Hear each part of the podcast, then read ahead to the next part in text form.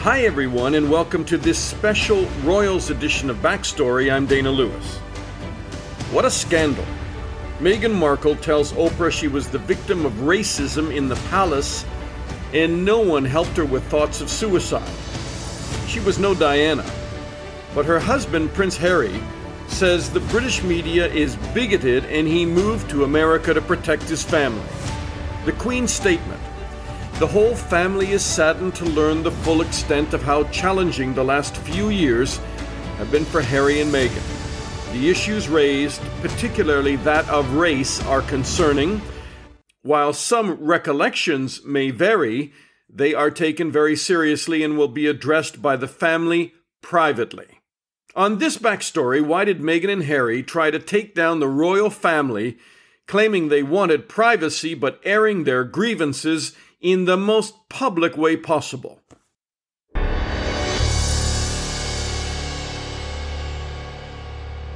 Nigel Nelson is Fleet Street's longest serving political editor and now heads up politics for the Sunday Mirror and Sunday People. He appears regularly on TV reviewing newspapers and was remarkably and notably a royal correspondent for the Daily Mail. Hi, Nigel. Welcome. Hi, Donna. And Joe Phillips uh, is a well known commentator across Britain and appears on programs like the BBC. Hi, Joe. Hi, Dana. Look, first of all, just your initial blush on this story. I mean, it has created a firestorm. Nigel, I can start with you uh, in Britain, and now the uh, Palace has said tonight that um, they're going to handle this internally. Yes, and I'm not sure that's the best way of doing it because um, mean there are two allegations from the Oprah Winfrey interview that really do need looking at carefully. One is the is the allegation of racism within the royal household, and the second one is, uh, in a sense, perhaps um, even more serious is that uh, Meghan Clare, uh, when she asked for help for her mental health issues, that was refused because it wouldn't look good. Now, I think those two are key. Um, I mean, if you go, go back a bit to uh, Princess Diana's bombshell interview, we didn't get anything like this. This was actually talking about what goes on in the royal household and about somebody like uh, Meghan who felt completely and utterly unsupported. And the idea of actually dealing with the whole thing internally, I'm not sure is really the answer. Um, I think there should be investigation. It can't be a, a, a public one as such, but I do think the results of it should be made known. Joe, you know, the statement from the palace says that they'll recollections may vary what do you read into that? Well, I think they're trying to avoid getting into a he said, she said. I mean, you know, it is always said that we and the Americans, um, you know, are divided by a common language.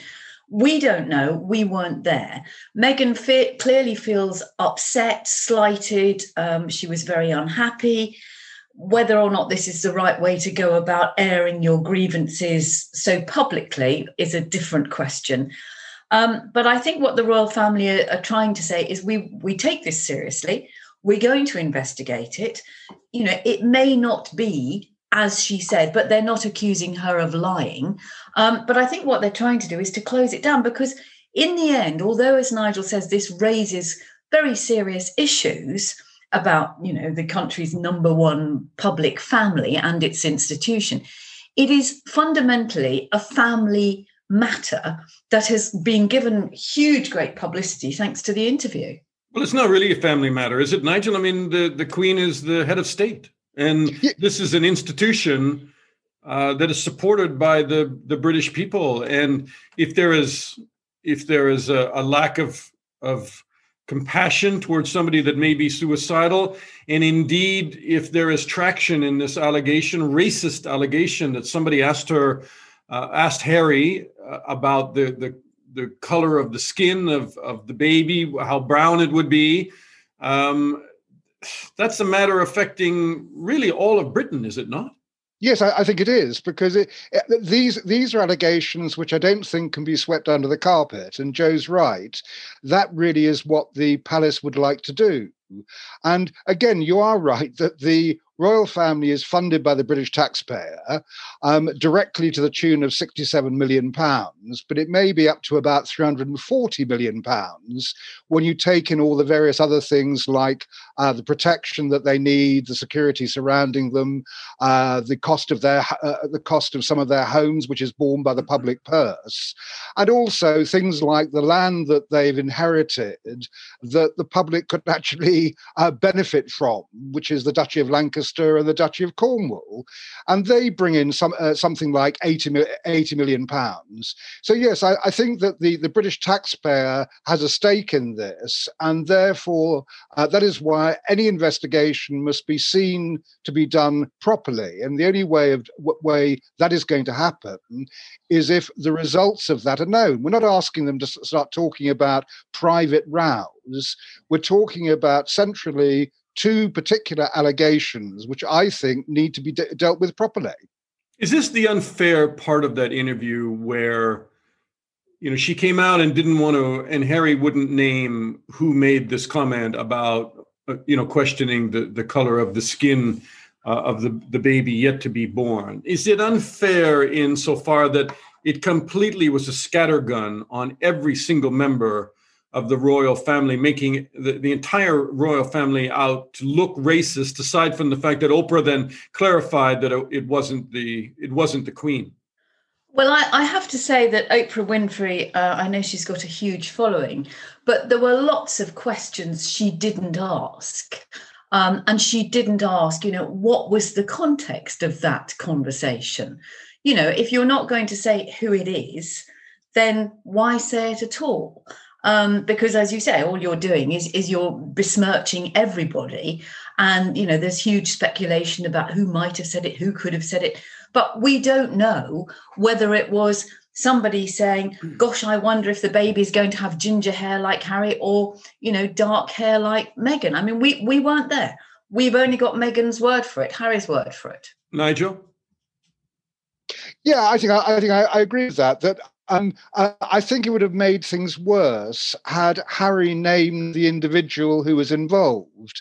Um, uh, as Joe says, you'd only you'd only have Meghan and Harry's word for it, and also one assumes that it was somebody actually close to Harry that he didn't want to hurt. And bear in mind that the interview that they gave has certainly hurt every member of the royal family and and what is the cost of that? I mean, somebody asked me today, you know, could this be, could this lead to the end of the Royals? I mean, I, I think that's ridiculous. Um, it will blow over, probably not for years to come. Uh, they will weather this storm like they have many others. But is there a price here? I mean, this this yeah, has been a devastating interview. There is there is a price in the same way there was after the Diana interview, and then in the the Queen and the royal family's reaction to Diana's death, which was broadly seen as not what the public expected. Um, but it will blow over eventually. The problem is that by making it so very, very public, it's made it extremely difficult for um, Harry and Meghan um, to come back into any other way, whether they come back for, um, I think they're coming back for something later this year um, or they're scheduled, or he's definitely scheduled to come back for something later this year. And, you know, there are going to be state funerals to attend, there are going to be weddings and christenings and things like that. And, you know, they, they've created such a schism at the moment that it seems very difficult as, as to how they can mend that. I, I would like both your perspective on, you know, the the the prince and the and and and Meghan, Mark, Meghan Markle of privacy. I mean, they they talk about privacy, leave us alone, uh, and yet they they seek out press when it benefits them, benefits them financially as well. Um, and in this case, they have aired more dirty laundry on, on Oprah than any royal I think has ever talked about. So, what, what there's a there's a huge cavernous contradiction there, Nigel. Yes, I think I think it probably is that that they were complaining a lot during the interview about press intrusion, and obviously um, they were then opening their lives up to to the whole world. Uh, they think they've got a gripe, and the only way that they can deal with that is to make it public. Um, as far as the damage goes, I mean, it, we will have to see over the next few days whether uh, Meghan and Harry are more damaged by doing this than the royal family, or maybe it'll be it'll be both equally. I think I tend to think that in the long run it'll make no difference because uh, those people who want uh, the United Kingdom to become a republic will still want it to become a republic, and those who don't won't. Uh, it gives it gives sort of some ammunition to the Republicans.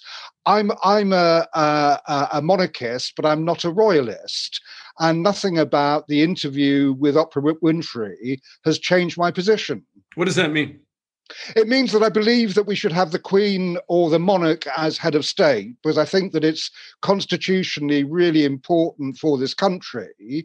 I'm no great fan of the royal family as such. And so I wouldn't mind seeing, say, a slimmed down royal family, one that cost a bit less. Um, but I do believe that it's really important for the stability of the United Kingdom to have the monarch as head of state.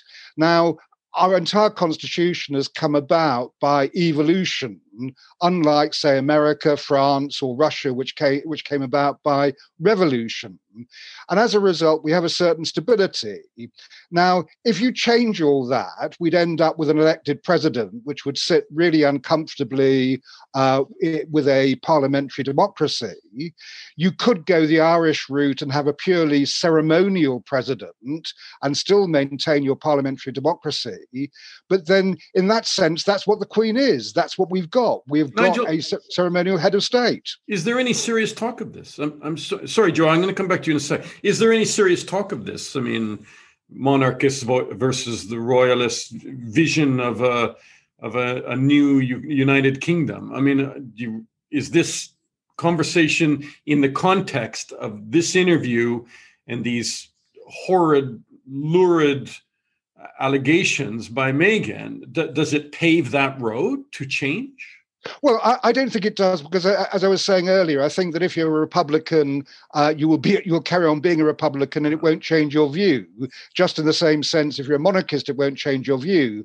But yes, the truth is, it does open up the debate. The debate's been going on for years about whether or not we should have um, have a monarchy, and it kind of splits down by age and politics. So you're more likely to have Republican sympathies if you're younger, and if you are on the left rather than the right. And the early opinion polls are doing just that. What this does do is open up the whole debate, and it's one thing that the um, the British establishment has always wanted to close down. This debate has opened up over reform of the House of Lords. You could argue that uh, an unelected upper, uh, upper house doesn't sit well in a but one of the reasons that reform of the House of Lords has never really happened is because if you did so, that could in itself threaten the monarchy. So there's a view amongst politicians that the status quo is the best thing to have. But yes, this debate will go on. Joe, why did she do it? And why did Harry do it? I mean, coming back to that question, people say that, you know, with a a velvet knife, they, you know, they struck the heart of of the of the queen I, and, the, and the palace. Do you think she was trying to get even? Or I mean, is she a victim or is she a very uh, very clever um, and and some would say nasty uh, piece of work? Um, I think if you put it in the context of here was a woman in her mid 30s who had been by all accounts, a fairly successful actress. She'd been married before, she'd lived her own life, she'd run her own um, career quite successfully. She wasn't the sort of the ingenue that Princess Diana was. Um, so she came into it being, one assumes, a bit more worldly wise. I think part of the problem is the, you know, that she she's not British. Um, and I think that is a bigger problem um, than anybody recognized because I think, you know, there are things that we say, you know, you know, and Nigel knows. Um, and as I said at the beginning, you know, we're divided by a common language. Americans don't always get Britain. They don't always get the way we behave. And of course, you've got an institution in the royal family which is absolutely rigid in things. So if we it is true as we are led to believe that you know Meghan thought it was acceptable to accept designer um, clothes as freebies and was then cross when she was told no it's not that to me shows a, a degree of un- misunderstanding and a lack of knowledge um, that I would have thought in a woman of her age and her capabilities, frankly, beggars belief. You know, why did she but, do but it? why? I mean, pe- people could understand maybe why she didn't have much long-term love for the royals, but I mean, why didn't Harry step up? Uh, because I think Harry is, he's absolutely smitten with her. I mean, I think he is, you know, he is probably a troubled soul. Um, but, you know, as you alluded to earlier, if he had said, I don't want to be part of this, I want to go away and grow llamas on a Scottish island, that's fine. To go to the other side of the Atlantic and in a Californian mansion with all the trappings of that showbiz lifestyle and the money involved and the acolytes and the deals and the agents and the PR people and everything else just seems to me to sit very uneasily with his upbringing and his upbringing and his uh, his time in the army. I mean, he was you know he apparently enjoyed his time in the in the services, um, and he's given that all away. I mean, he has really burnt his bridges. I think. Nigel. Yes, I, I think comes that back- this does come back to media, right? Because there was a settling of scores here with the tabloids, which they hate. And Prince Harry told Oprah that the UK media is bigoted and creates a toxic environment of control and fear. And a lot of Americans watching that, you know, ask me, what is with the British press and the tabloids, and why won't they leave them alone? Well, the reason we don't that, that you don't leave them alone is they're the most famous family in the world, and given that the British taxpayer funds them, um, the British taxpayer has every right to know what they're doing. The royals would, would rather be seen just going around shaking hands and opening things uh, than than than being being uh, looked into. And when it comes to the to the whole business of the press, whether it's the tabloid press or anything else, that this is what the royal family is there for. It was one of the things that I thought came out um, startling from the interview from Prince Harry, where he said how much attention the royal family pays to what the press is saying about them. Now, this is their job. This is what they they they've been brought up to do. When the Queen talks about duty, it is actually showing that duty. It's actually being out there, and you can't then blame the press for taking an interest in them. But do you think uh, that they were tougher on on on Meghan than than anybody else, and that there is racism in UK tabloid media? No, I don't think there's racism at all. I think there are isolated examples where um, where there's some unfor- uh, unfortunate phraseology, and some of it came out in the interview. I don't think it is. What you have in Britain is a free press, and on the basis of that, the press is free to express an opinion about royal couples. Um, and the ones who are good at it get a favorable press, and that would be Prince William and Kate. And the ones who are not good at it tend not to get a favorable press. I mean, years ago, Where, did- when where I was a the, where did the love affair break? Where did the love affair break down? Though I mean, there, there was this fairy tale wedding which the world watched, um, and they welcomed the, they welcomed Meghan Markle and and Prince Harry's you know new love. Um, and I think that the country generally loves those two boys after what happened to Diana. Um, wh- where did it break down suddenly? Because of the father and the estranged relationship, or I I think it's because Meghan thought that she could just come in and behave how she wanted to, and I think it all became. Um, you know they had they had a difficult relationship. I think they're using the media as a bit of a scapegoat because they don't, you know, they can't on the one hand say we hate the media whilst they're courting the media. Um, it doesn't sit with anybody easily. Um, and I think, you know, I was in Brixton in South London when they had just got engaged and they came on a on a visit there. Um, and the streets were lined from early in the morning with huge numbers of people, old, young, men, women, nearly all of them black, because it's a very, very um, black ethnic di- ethnically diverse area but a lot of west indian people live in that mm-hmm. part of london. There was such an outpouring of genuine affection and genuine welcome.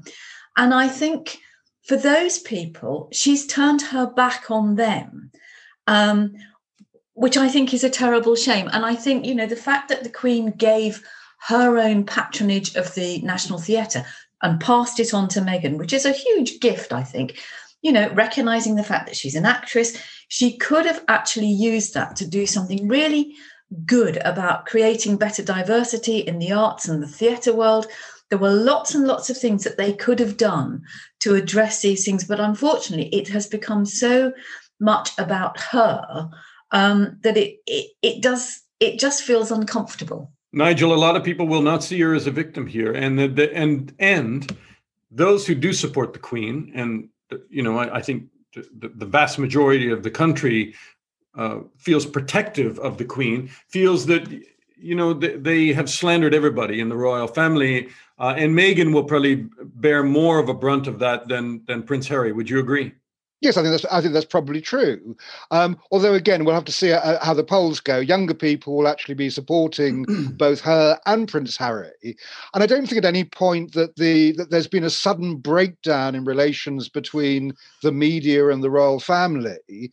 This is an ongoing thing. So, for instance, when I was a royal correspondent, Princess Anne got a, a really bad press, and then she she um, came back from that because she's the hardest working royal.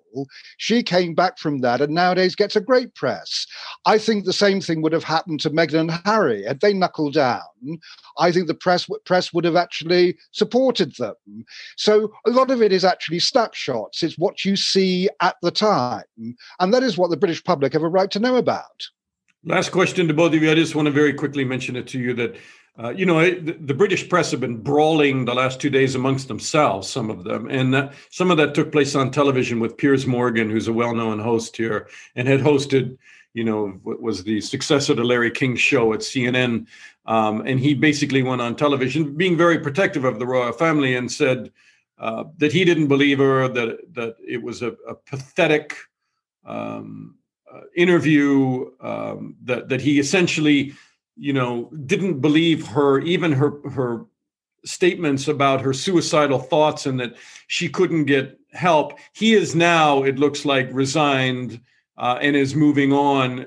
Uh, I, I, guess th- this is something that uh, probably a lot of people were calling for, and they're saying that Ofcom, which is the media regulator, had some 40,000 complaints today, one of the largest complaints they've ever had about any uh, media. So this is a tremendously, um, you know, emotional reaction from the country, uh, and some of them feeling very protective about Meghan still.